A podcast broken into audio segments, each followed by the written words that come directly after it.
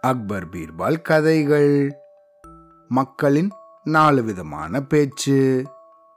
ஒரு தடவை அக்பர் தன்னோட நாட்டு நிலைமை எப்படி இருக்குன்னு தெரிஞ்சுக்கிறதுக்காக பீர்பால் கூட சேர்ந்து சாதாரண விவசாயிகள் போல மாறுவேஷம் போட்டு தங்களோட நாட்டை சுத்தி பார்க்க போனாங்க.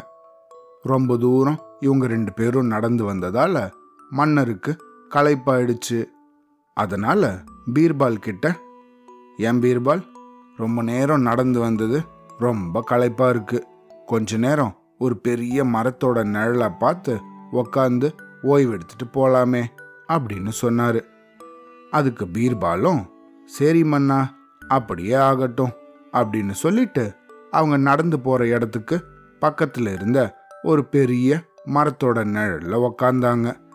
அந்த சமயம் இந்த காட்டுக்கு போகிற ஒரு ஒத்தையடி பாதை வழியாக விறகுகளை நல்லா கட்டி தன்னோட தலையில சுமந்துண்டு ஒருத்தர் வந்துட்டு இருந்தாரு அவர் பக்கத்துல வந்ததும் பீர்பால் அவரை பார்த்து ஐயா வயதானவரே இந்த கடுமையான வெயில்ல இப்படி விறகு சுமந்துட்டு போறது உங்களுக்கு சிரமமா இல்லையா? கொஞ்ச நேரம் இங்க எங்க கூட உக்காந்து ஓய்வு எடுத்துட்டு போங்க அப்படின்னு சொன்னாரு. அந்த முதியவரும் சரி தம்பி கொஞ்ச நேரம் நான் உக்காந்துட்டு போறேன் அப்படின்னு சொல்லிட்டு இவங்களோட ஓய்வெடுக்கலான்னு நினைச்சாரு. இந்த முதியவரோட தலையில இருந்த விறகு சுமைய கீழே இறக்கி வைக்க பீர்பாலும் உதவி பண்ணாரு. மூணு பேரும் மரத்தடியில் கொஞ்ச நேரம் ஓய்வெடுத்துட்டு இருந்தாங்க.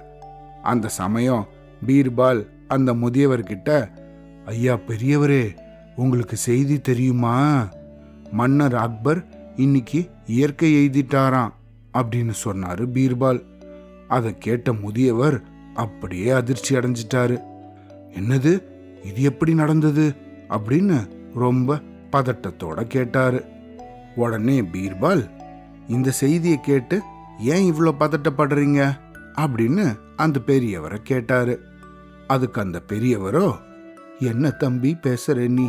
நம்ம நாட்டுக்கு இவரை போல ஒரு மன்னர் இனிமேல் கிடைக்க மாட்டாரு. சிறந்த நிர்வாக திறமை கொண்ட மன்னர் அப்படின்னு சொல்லி அக்பர் இயற்கை எய்தியது நினைச்சு இந்த முதியவர் ரொம்ப வருத்தப்பட்டாரு. கொஞ்ச நேரம் ஓய்வெடுத்ததுக்கு அப்புறம் அந்த பெரியவர் அங்கிருந்து விடை பெற்றுண்டு போனாரு. பீர்பாலும் அந்த விறகு சுமைய திருப்பியும் அந்த வயசானவரோட தலையில ஏத்தி விட்டு அவர் புறப்படுறதுக்கு இவர் உதவி பண்ணாரு.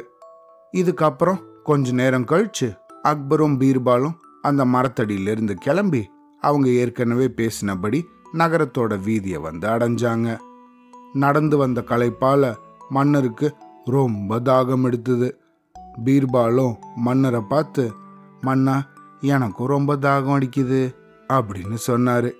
அப்போ அந்த வீதியில மோரே மோரே மோரே மோரே அப்படின்னு கூவினபடி பெண் ஒருத்தி தன்னோட தலையில ஒரு மோர்பானையோட வந்துட்டு இருந்தா.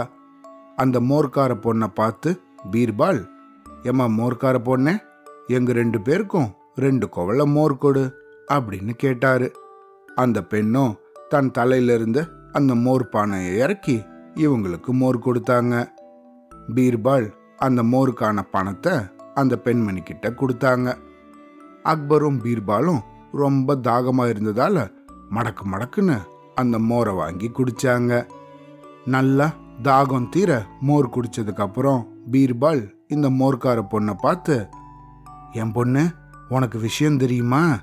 நம்ம மரியாதைக்குரிய மன்னர் இன்னைக்கு இயற்கை எய்திட்டாராமே. இது உனக்கு தெரிஞ்சுதா இல்லையா?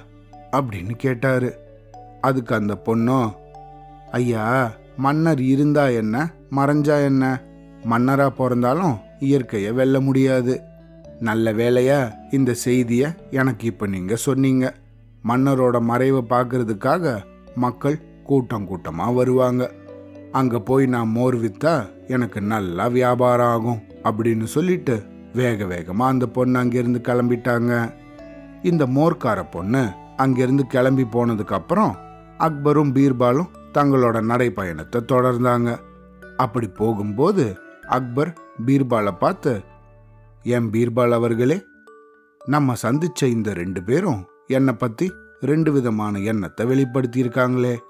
இவங்க ரெண்டு பேரில் யார் மேலே தவறு அப்படின்னு கேட்டாரு. அதுக்கு பீர்பாலோ மன்னர் பெருமானே தவறு நம்ம மேலே தான் இருக்கு. ஏன்னா நாட்டோட நலன் கருதி பல நல்ல செயல்களை செய்யும்போது மக்களில் சில பேர் அதை போற்றுவதும் உண்டு சில பேர் அதை தூற்றுவதும் உண்டு. இதெல்லாம் நடைமுறையான விஷயம்தானே அப்படின்னு சொன்னாரு. இந்த மாதிரி பீர்பால் சொன்னதை கேட்ட மன்னர் அதுவும் சரிதான். நாடாளும் மாமன்னராக இருந்தாலும் மக்கள் நாலு விதமா பேசதான் செய்வாங்க. அப்படிங்கிறது இன்னைக்கு நல்லா தெளிவாவே எனக்கு புரிஞ்சுது அப்படின்னு சொன்ன அக்பர் பொறுமையா பீர்பாலோட சேர்ந்து திரும்பவும் தங்களோட அரண்மனையை அடைஞ்சாங்க. அவ்வளோதான்.